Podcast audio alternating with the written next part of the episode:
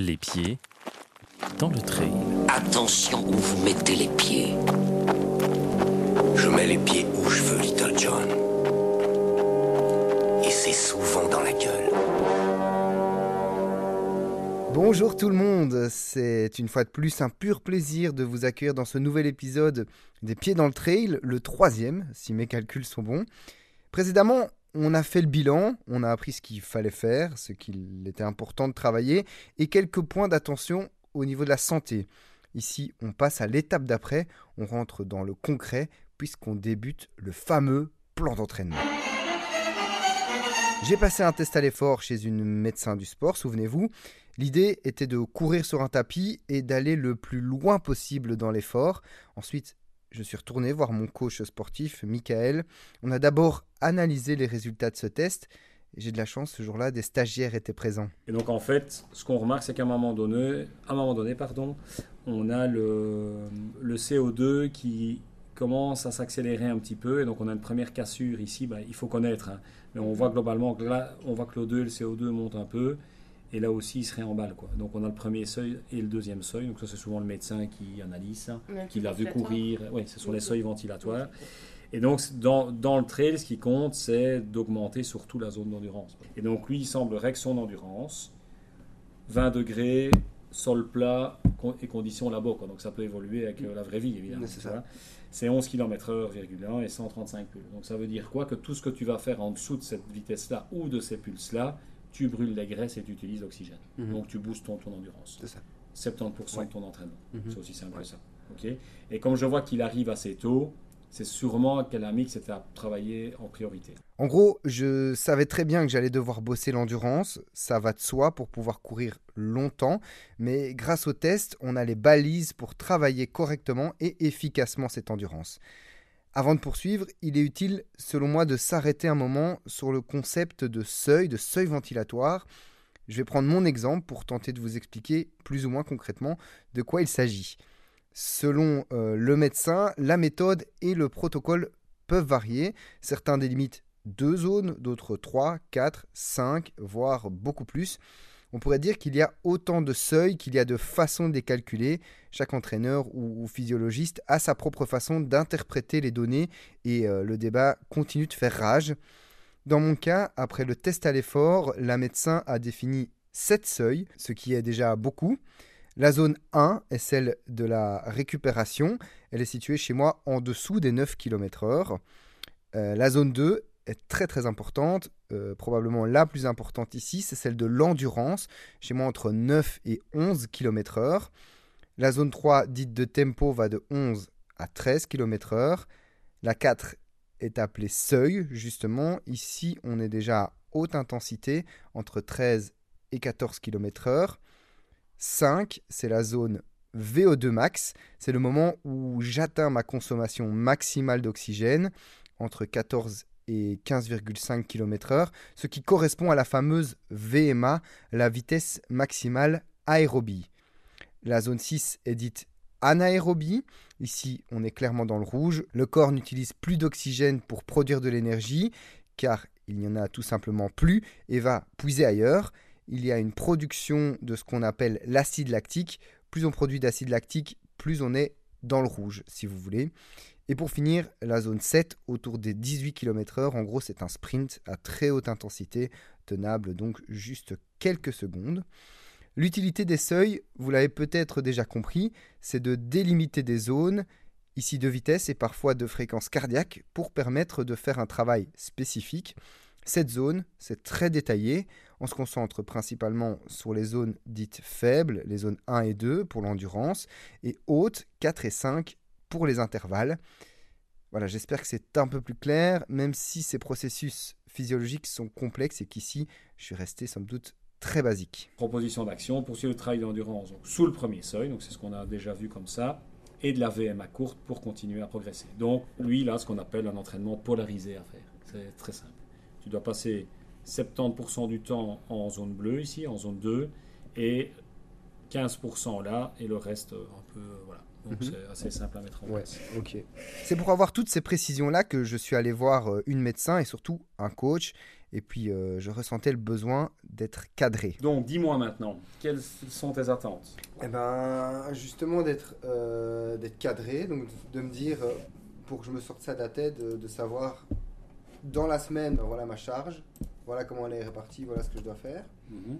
Euh, et moi, je, préfère, je crois que je préfère vraiment euh, que ça soit un peu plus strict. quoi. J'ai donc besoin de la rigueur d'un coaching personnalisé et d'un plan d'entraînement pour rester motivé et aussi pour éliminer une forme de charge mentale. Juste chausser mes baskets et faire la séance qui est programmée.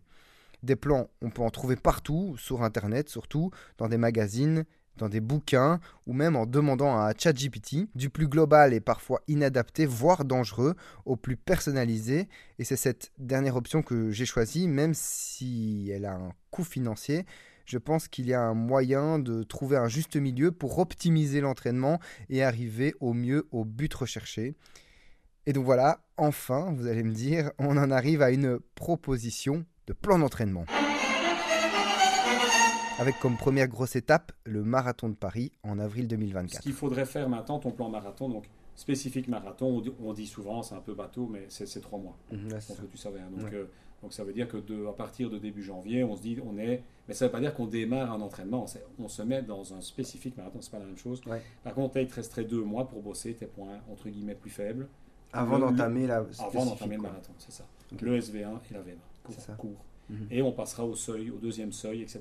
pour le Ouais. plan marathon, où c'est là qu'on essaye de. Enfin, on va pas tout reculer à, dro- à- à droite d'un coup, Mhm. on va commencer.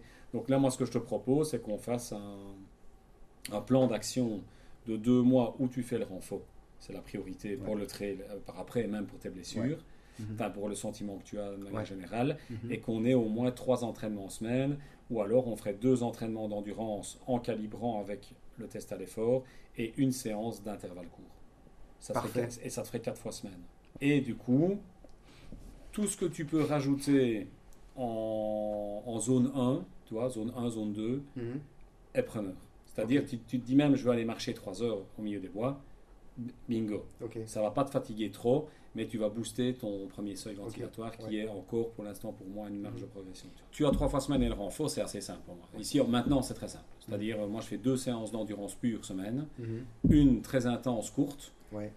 et euh, une euh, feeling que tu rajoutes une fois que tu as du temps, mais qui est plutôt à tendance aussi d'endurance. quoi. Parce que c'est ce que tu dois, et ça ne se travaille pas en deux mois. C'est-à-dire que c'est un projet, quoi. Ouais. Tu veux faire des Templiers et un 100 miles, ben oui, ben alors ton endurance, ça va être euh, la clé de voûte. On part donc sur une sortie moyenne en endurance fondamentale, la fameuse zone 2 donc, une séance d'intervalle court, alternée haute et basse intensité pour augmenter progressivement sa VMA, une sortie longue en endurance et une à deux séances de renforcement musculaire. Elles sont hyper hyper importantes pour éviter les blessures. La première séance, c'est ce qu'on appelle la PPG, la préparation physique générale, qui vise à endurcir le corps, notamment les chevilles et les mollets pour diminuer le risque d'entorse, mais aussi les abdos pour avoir un bon gainage. Et le deuxième jour de renforcement sera plus basé sur la force. Et bien voilà, hein, comme on dit, il n'y a plus qu'à. Dans le plan d'entraînement, je vais y intégrer l'aspect nutrition qui est indispensable à la réussite d'un défi sportif. Et puis, si vous avez écouté l'épisode précédent, vous savez ce que je dois faire et surtout ce qu'en pense mon coach. 80 kilos, il t'en parlera demain avec le nutritionniste, on, sans être exigeant, c'est une priorité aussi pour moi de perdre 3-4 kilos. Ouais. Il sera de toute façon plus performant parce que le poids est un ennemi en- dans tous les sports de montagne. quoi. Ouais. Voilà. Je suis donc allé voir, je vous le donne en mille, un nutritionniste, c'est un médecin donc, c'est la différence avec un diététicien, Olivier Wilmar, à la clinique du sport, toujours. Je commence comme à chaque fois par lui expliquer le projet. Donc il y a un double objectif qui est et une perte de masse grasse et en même temps enfin la nutrition vraiment plus sportive, Sportive. en tant que telle. Ouais, c'est ça, ouais. Disons au quotidien et puis euh, avant, pendant et après les efforts quoi. Ok. J'avais envie de savoir où j'en étais. Je lui demande s'il est envisageable de faire un bilan sanguin, un check-up, afin d'être certain que je n'ai pas de carence qui pourrait freiner la progression. Si vous avez déjà des habitudes alimentaires qui globalement sont bien équilibrées et tout ça, J'ai l'impression. oui, alors là ça vaut la peine de, Mhm. de peut-être faire le point pour voir ben, sur euh, parce qu'on n'est pas tous égaux et, euh, et, et voir sur euh, quel, quel point ben, ça vaut la peine d'aller plus loin, ou quel point Mhm. ça permet, enfin, Ouais. ou- et à quel niveau ben, c'est déjà globalement bien équilibré avec, avec des marqueurs qui sont bons. ouais, Quoi. ouais. Mais ça on, peut, ça, on peut le faire. Mais ici, effectivement, pour avoir un peu un point de départ, euh, ce qu'on va faire, c'est trois choses. Mais vous interrogez un petit peu sur euh, une journée type en, en termes d'alimentation. Mhm.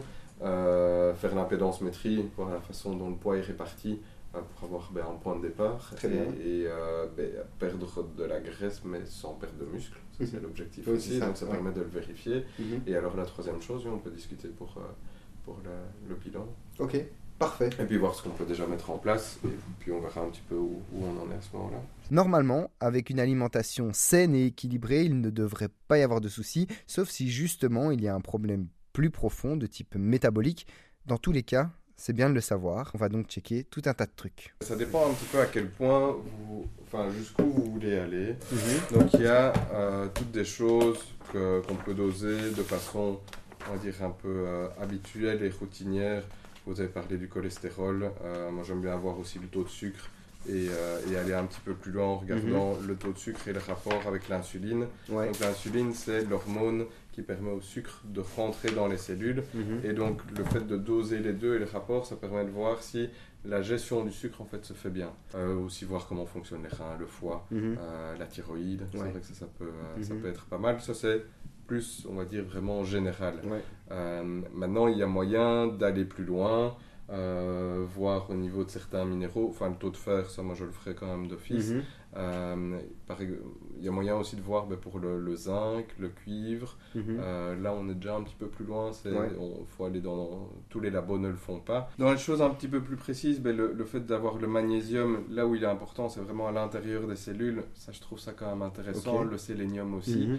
parce que ça va permettre non seulement de voir si le corps a tout ce dont il, f- ce dont il a besoin pour pouvoir bien fonctionner, mais aussi s'il a tout ce dont il a besoin pour pouvoir euh, encaisser un petit peu la charge d'entraînement et pouvoir s'adapter surtout. C'est ça. Ça qu'on va lui demander. Ouais. Sélénium, il est important euh, pour euh, une, une enzyme qu'on appelle la GPX, euh, donc qui va être impliquée dans tout ce qui est régulation du stress oxydant. Donc quand vous allez faire un, un entraînement, vous allez stresser un Mhm. peu l'organisme et il va y avoir notamment euh, un stress oxydant qui est important pour, que, pour pousser le corps à s'adapter. Euh, mais voilà, il faut effectivement que le corps ait, ait ce dont il a besoin pour pouvoir Ok. s'adapter. Si on veut continuer dans la logique plus de voir que les, les grandes fonctions du corps fonctionnent bien, euh, il y a deux autres choses qu'on pourrait éventuellement faire, et moi j'en resterai là. Mhm. Euh, c'est de voir euh, l'homocystéine. Donc ça, ça va être... euh, L'homocystéine, elle est impliquée dans tout ce qui est, on appelle ça la méthylation. Et la méthylation est hyper importante pour euh, ce qu'on appelle l'épigénétique. Donc tout- tous les gènes qu'on a ne vont pas spécialement être exprimés. Mhm. Et le fait d'avoir euh, une partie du génome qui est ou pas méthylée Mhm. va faire qu'il va être exprimé ou pas. Euh, et donc dans tout ce qui est régulation génétique, Mhm. la méthylation est hyper importante. Et là, ça, le dosage de, de l'homocystéine permet de voir si ce processus de méthylation fonctionne bien ou pas. Si c'est anormal, ça ne nous dit pas là où ça coince, mais du coup, ça veut dire ben, que ça vaudrait la peine d'aller chercher un petit peu plus loin. D'accord. L'autre chose, moi, que je doserais, à part euh, l'homocystéine, c'est euh, la CRP ultrasensible, qui est le reflet euh, de- d'une inflammation qui serait un petit peu mal gérée, euh, pour voir, euh, et donc de nouveau dans le processus euh, d'entraînement et d'augmentation de la charge d'entraînement, mais ça Ok. permet de voir si effectivement la régulation de façon générale de l'inflammation se fait bien. De nouveau, si, on voit que c'est un peu plus élevé, ça ne nous dit pas du tout d'où ça vient. Mais voilà, c'est un petit peu de, de choses qui permettent de dire tiens, est-ce que en fait, il faudrait creuser de tel ou tel côté quoi. Un bilan assez complet, donc. Personnellement, tout ça m'intéresse beaucoup, mais encore une fois, il y a un coût et ce n'est pas du tout un passage obligatoire si vous vous sentez en bonne forme. Pour terminer notre rendez-vous, je lui explique ma routine alimentaire et on clôture par quelques propositions. L'hydratation d'abord, parce qu'elle est capitale évidemment. Une mauvaise gestion de son apport hydrique peut avoir plusieurs conséquences sur la performance et la santé.